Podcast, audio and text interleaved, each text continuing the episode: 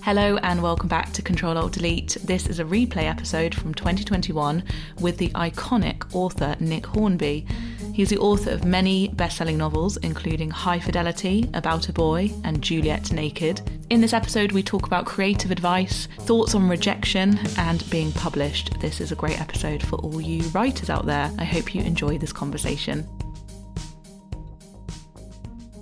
I've just inhaled everything again and went down a Nick Hornby memory lane. And I love the new cover of the paperback for Just Like You. Does that is it still exciting to see it come to life in that way after all these years? Oh yes. Um, no, I think the the uh, the manuscript becoming a book is a big thing, and then uh, the paperback obviously is the time when you hope most people will engage with it. So um, when you get a box of paperbacks delivered to the door, it's always exciting. I can't wait to talk to you more about that book, but I just wanted to start off by thanking you really because I've been rereading a lot of your interviews and for someone who has done so much, I feel like you keep it very real with how it was before and all of the learnings and all of the rejections and you know that stuff that I think writers want to hear. Oh yeah, well, there was a lot of it, so I can talk at length if you want. Well, I, I like that you, you you do talk about how up until your thirties you didn't really know what you wanted to do, and it's kind of hard to believe because the minute you started writing, it feels like everything just started making sense. Yes, um, I mean, it wasn't the moment I started writing; it was the moment that I was published where everything started making sense. Um, obviously, there'd been a fair bit of writing before that but I think it took me a, a, very long time to work out what kind of writer I was and what my voice was. And um, I kind of had an instinct about what I wanted to do, but there didn't seem to be too many models for it. Um, so I, I kept losing confidence and then regaining it and losing it again and um, wandering off for a couple of years and coming back to it because it's it's the publishing industry, I suppose, isn't it, that writers come up against because there's molds that people have to fit. And that's what's so inspiring about you because it feels like you never changed your voice. You just had to find the person who liked it and wanted to publish it, and then you were off and away. Yes, and I'd I'd um, I'd started um, trying to write scripts first of all, uh, and that was completely hopeless. And it took me a while to start writing prose, um, and then it took me a while in prose to find the voice that I wanted to use for writing. And um, I was very lucky that somebody really great responded to the idea of Fever Pitch and paid me to write it. And is it different now writing as Nick Hornby, who everyone knows? I, I don't know if that's an obvious question, but when you were writing your first books, I guess you weren't writing it for an audience, and now that audience is there, whether you think about it or not. I can never remember that there is an audience when I'm sitting on my own for months, month after month. Uh, I think I lose all self consciousness about that while I'm in the middle of a book. Um, I feel exactly the same as I did, you know, miserable and no one's going to want to read it and all that sort of thing. Um, I think the one the one difference is I know I'll finish it. I, I was always terrified with the first couple of books that I'd run out of story in the next paragraph, and I and the next two words would be the end, and I'd be left with something that was absolutely not a book at all. Um, and I have more confidence in in pacing myself and knowing uh, where I am in in a narrative and and what I need to finish a book. I knew the first book was going to be published because I, I sold it from a, a sample of it. I think um, just me and the computer screen means that you you are not self-conscious. Like my first book was a memoir. I was writing about myself and my family um, and my relationship with my dad and all kinds of things in fever pitch. And um, and I felt completely unself-conscious um, about writing it. And then I saw it in book form. I thought, oh my God, what have I done? This is going into a bookshop, all this stuff about me. Uh, but if I'd had that self consciousness during the writing of it, I don't think I would ever have finished it. And when I look at your work, I think you've had so many amazing ideas, such great themes and topics and characters. Did you struggle during this year with us all being at home? Did you have less ideas or, or more, or did it not change that much? Uh, it hasn't changed really. Um, I think ideas come to you um, you know, out for a walk or in the bath or whatever else, but you don't need people or a, um, a full working community to be able to come up with them. Um, probably, if anything, the the quietness has helped.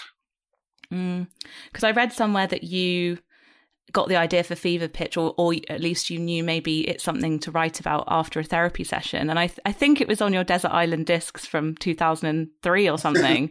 and I, I felt like it was braver to have talked about that even back then. Absolutely. I mean, I'm a great proponent of therapy, and I think everyone should have it. And mm. um, I still do it. But that particular time, um, I I was seeing a therapist. I hadn't been seeing her for very long, and every Monday I saw her. She'd say to me, "How was your weekend?" And I would always, out of awkwardness, make a joke about the Arsenal result. And I said, "Well, it was a terrible weekend because we lost two 0 um, and then, oh, I had a great weekend. We beat Spurs three one. And after about a month, she said, "Why do you always say that?" And I said, "Well, because I go to football." And she said, But what's the deal? And I'd never talked about it in a way that felt like it meant anything. Um, and I, I, went right back to the first time I went, which was with my dad and a particular set of st- circumstances involving my parents' divorce. And, and I realized that even even football has some kind of meaning.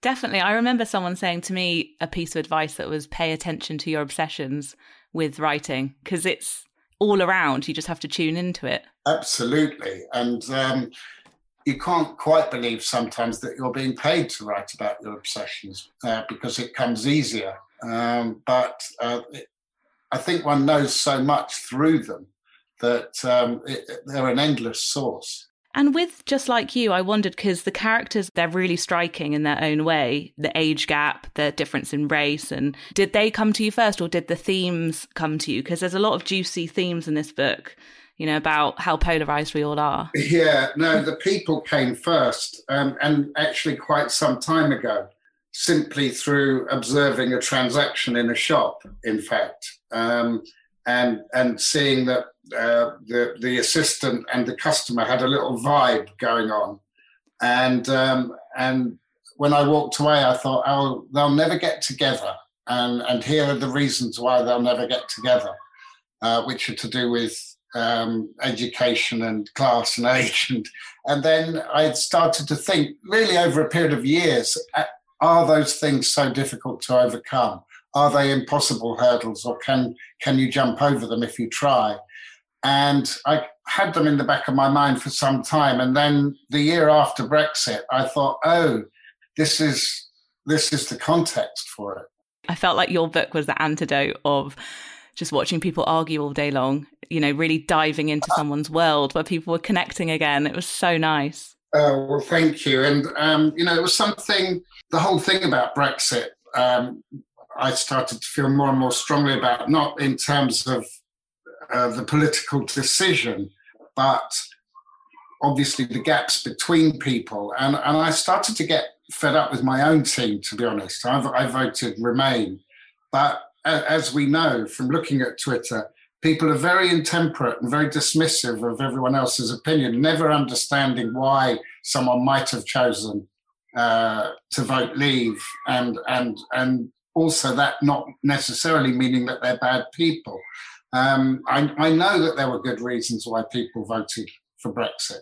And I guess that's the wonderful thing about fiction, isn't it? Because you can disguise and put onto your views and not your views and friends' views onto these characters. And like you say, there's no good or bad necessarily. Absolutely. And I, I didn't want there to be good or bad. And I wanted the book, as it were, to adopt a, a fairly neutral position when it came to to the vote. But um, the thing that concerned me was how we get through it and how we learn to talk to each other about it. And I guess on that topic of, of fiction not really putting barriers on anything, it, it, it was amazing to see you write a young black man in this book because I think people maybe who are not as experienced as you in writing would would be afraid to do that. Did you do much research talking to people about real life experiences, or did you kind of just dive in? Mostly, I dove, I dove in. Um, I was given some confidence by my boys, my sons, and um, and the school that they went to, which was a, a, a very mixed school, um, and the very mixed football teams they they play for, and I I, I started to spend more time with young black people than I ever did when I was a kid. I mean, I, I, I went to an almost all white school. So I, I, I, didn't feel completely at sea, but I knew that I had to be incredibly careful. And I think the most important thing is, is not so much research because you're writing about people. But afterwards, I, I gave it to people to make sure that I hadn't done anything terrible because uh, I've heard of like sensitivity checks and things like that with with novels and checking things over with people. I mean, do, for anyone listening who's who's wanting to maybe challenge themselves a bit more in their writing, would you would you suggest showing people? But once you've done the writing, yes, um, I think uh, the whole thing about research when when you're writing about ordinary people living now um, I think that, that the research itself is kind of problematic because you're automatically treating people as being more profoundly different than perhaps they actually are. And I think as a writer, in the end, you have to have all you need is empathy. Um, you, you need to look at people and listen to people and, and, you know, whether they're kids or women or anyone who's not like me, I hope that I can represent them in books or screenplays. Totally. I hope people talk about it more in fiction because I definitely feel I wrote my first novel last year and I did stick to sort of what I knew and, and I stuck to things that are very close to me. And now I'm thinking, was that too much of a safety net and um, an excuse maybe not to branch out? John Updike used to talk about hugging the shore, which I think is a really great expression for what we do when we start out.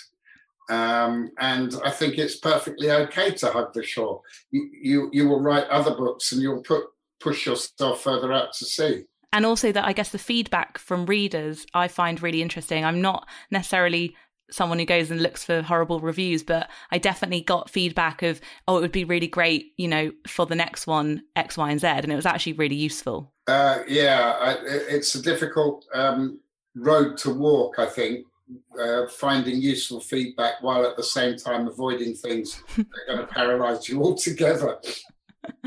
yeah, l- learning who to listen to, I guess. Uh, yes, I, have just been um, just made a, another short TV series. I wrote this series called State of the Union um, a couple of years ago, and I've just written another series of that. And there's a um, a, a, trans character in it, and um, again, it was incredibly scary to approach that or non-binary character and then it was easier because we cast a non-binary actor and then i could talk to the non-binary actor about the things i got wrong even before we'd made the mistakes and I feel like the overarching theme of all of this is just connecting with each other more. So, not being afraid to ask opinions and get feedback and just talk openly, because otherwise, nothing will get made or move on.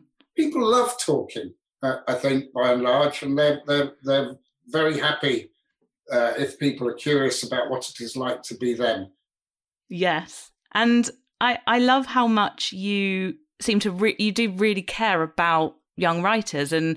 I know it sounds really obvious, but I, sometimes I think people are surprised when someone so successful kind of doesn't just disappear into their success. And they, you know, it's amazing what you do for young people who want to be writers or want to tell stories. Is that always been something you've been interested in? Uh, I didn't think about it until I was in a position where I could help. Mm-hmm. Um, but then people get you involved in things, and, and then maybe you have some ideas of your own. Um, but yeah, I've been involved in, in this non-profit called the Ministry of Stories in East London for the last 10 years or so, which um, helps um, mostly disadvantaged kids with, with their writing.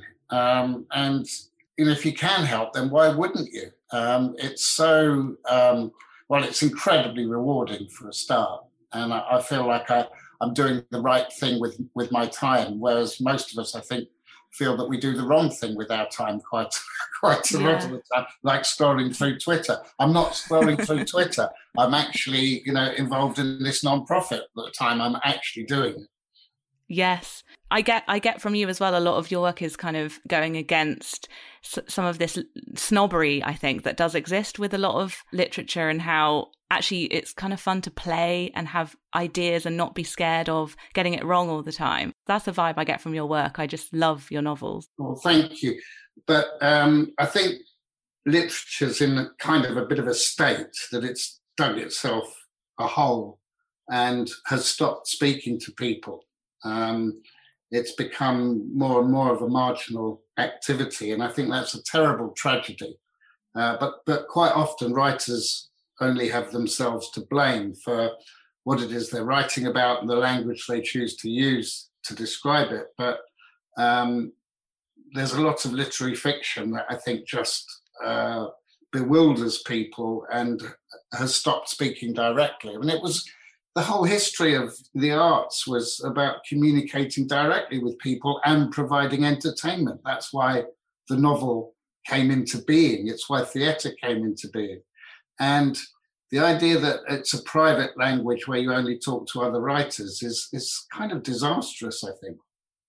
Yeah, it's it's kind of strange sometimes when you see an an award winning literary fiction and then you kind of go on Amazon and you see that it just didn't it didn't connect really with with people, with readers and there is that big gap I think between the two worlds.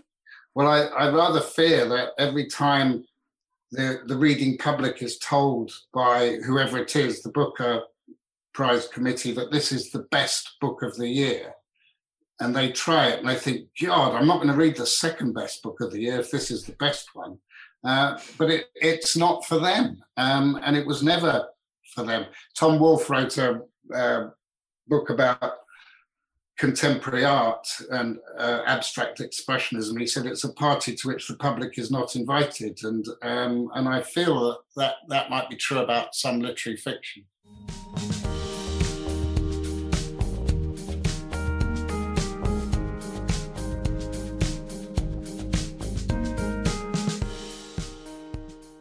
Is a very much a fear of people writing because they don't want to be seen to be silly or stupid or even if someone's got slight dyslexia, they're too scared to give it a go. And I, that makes me so sad because I just think writing is about expression and creativity and being yourself. And, you... and and yes, communicating as directly as you can what it is you have to say.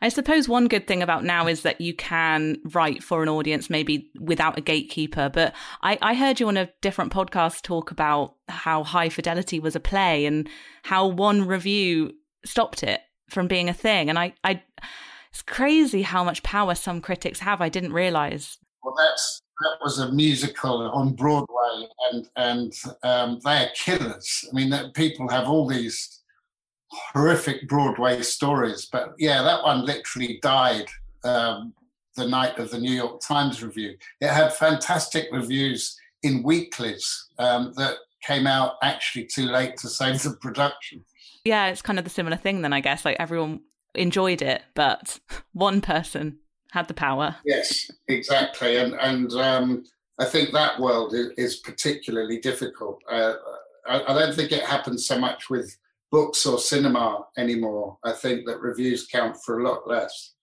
Yeah, it's it's so great hearing you talk about all of your all of the stories. I just keep. I, I think you spoke about the first time you met Reese Witherspoon on this same podcast, and it's it's amazing what you've been through, and yet you're still you you still sit in the chair and you still do your writing, and it's almost like all the glitz and the glamour can happen in the background, but you've still got to keep on. Well, there is no glitz and glamour if you don't do the work.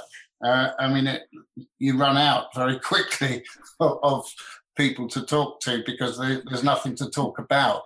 Um, and, you know, I have had moments of enormous fun and excitement um, through work and, you know, Oscars and all sorts. But it is literally only because I sit at my desk and flog away at the writing, uh, because uh, otherwise it nothing gets made, and it's or if it does, it's no good. So you, you really there's no choice but to put the hours in.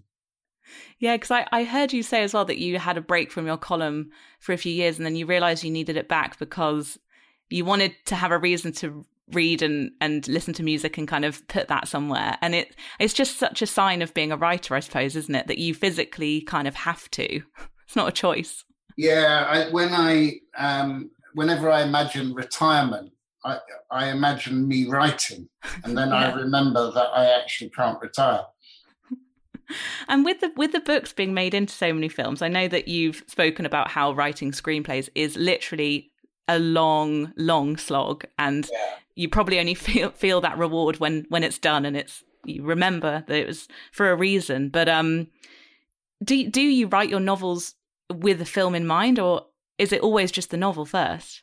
It's the novel first. I mean, I don't think any of my novels are films, um, but they've all been turned into films. I mean, the idea that anyone would ever make a film of high fidelity, which is set inside someone's head inside a record shop. Um, it, it's not naturally cinematic, but it connected with people who wanted to make films. That's why the film got made. Um, and I think that's happened a few times. And uh, I never imagine actors. And my my books have quite a lot of dialogue in them because I like writing dialogue. But actually, even that doesn't necessarily help with something being filmic. And and does having fingers in pies and doing different projects, having things on the go, help with dealing with any sense of rejection or or any of those low points along the way? Because I feel like for a first time novelist, for example, and it, and they get their first book optioned, and then it doesn't happen, or it takes years, that could be really hard. But if you've got a lot of things on the go, does it make it easier? Yeah, and I think um, if you're a first time writer, you cannot just focus on the thing that you've finished um, and uh, you know hope it gets published or if it's published hope that you can promote it in some way you need to be on with the next thing you need three four things out in the world i think especially if you're writing screenplays uh, because that really is a, like a four or five year process and uh, you, you can't sit around waiting for all the gatekeepers and, and, and the permission givers to make up their minds about whether they're going to fund something. You need to get the next screenplay out there and the next one. Yeah, such a good reminder to keep on doing the work. I mean, I remember someone saying to me that once your novel gets sold, you just have to write the next one, you know, just get on to the next one. And I never understood it until now. You just have to keep going.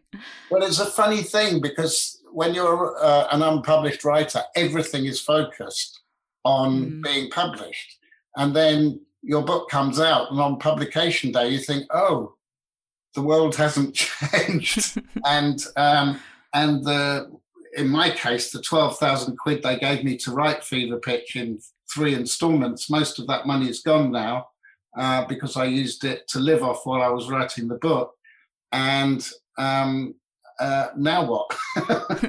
you realise there is no now what apart from another one. And with dealing with rejection, because I I um I saw an interview you did, I think on the Young Writers Award website. You gave some really good advice about dealing with rejection, and I think you spoke about a BBC person who turned you down twice. The most important thing for me is to find my people. You know, who are, who people I can work with who are on my side, rather than focus on the people I know are not on my side. Yeah, and that's what the advice really was so useful because it was pointing out, wasn't it, the fact that you actually only need probably one person to really like what you're doing and believe in you and actually of course it's people are allowed to reject things.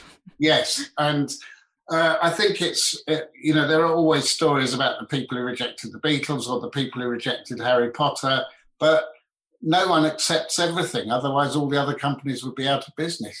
Yeah, and such a big part of being a writer is rejection. I, I people don't talk about it enough. I don't think because the rejections always come first because people turn it down first, and then it's quite painful to wait for that one yes. Well, it's a it's a very problematic time in one's life because, of course, I think if you're sensible, you have to all, also think that the reason I'm being rejected is I'm not a writer and I never will be. I mean, you have to have that in your head at the same time. Um, I think sometimes self belief can take you down terrible roads from which you cannot escape. So you have to walk the line between um, believing in yourself, but also um, I think you do have to listen to people and um, uh, show show things to friends and and and and listen to advice. And some advice might be very hard to hear. Yeah. Yeah, it's almost two sides of a coin that sort of having thin skin, being maybe a sensitive person who can tap into emotions and be a bit of an overthinker during that time when you're about to be rejected. Yes. It's not a good place. No, it's not. But um, I think making alliances with, with professional people, um, there's no substitute for that in terms of getting confidence. Definitely. I know that a lot of people always ask you at the end of interviews, "Are you writing another novel?" I'm not going to ask you that, but what what is kind of going on this year for you? What are you excited about? I am excited about what I'm doing. I don't know if it will ever happen, but I'm being paid to do it. Uh, which is uh, I'm writing a um, what might eventually be a 16 part drama series um, about the Rolling Stones from 1963 until 1974. Oh wow! Um, so it's it's in the style of The Crown, but it's about the Rolling Stones. Um, and even up to this point, it's been I've loved doing the research, but also uh, I have to talk to the lead singer of the band quite regularly, um, and that's been obviously completely fascinating. Yeah. Um, wow. And not something I'll forget. Usually, these projects, if they don't go anywhere, you, are left with no memories at all apart from um, a meeting in a windowless room somewhere in London or California. But uh, this one, there's been a lot of uh, things that I won't forget anyway. Yeah, that's amazing. Never wasted, I'm sure, all of that yes, anyway, because exactly. it's you're so interested in it. Yeah. like with the crown being kind of fictionalized, it, does it take on that sort of fiction but real? Well, um, I think both with The Crown and with this, you have to have dramatic scenes involving dialogue, um, which you can only guess at. Um, that's all Peter Morgan could do. Um, you, you, think, well, this was happening then and to these people, and now I'm going to put them in a room and have them talk about it. So there are parameters to what you're imagining. Um, because it, it, it's rooted in the reality of the situation.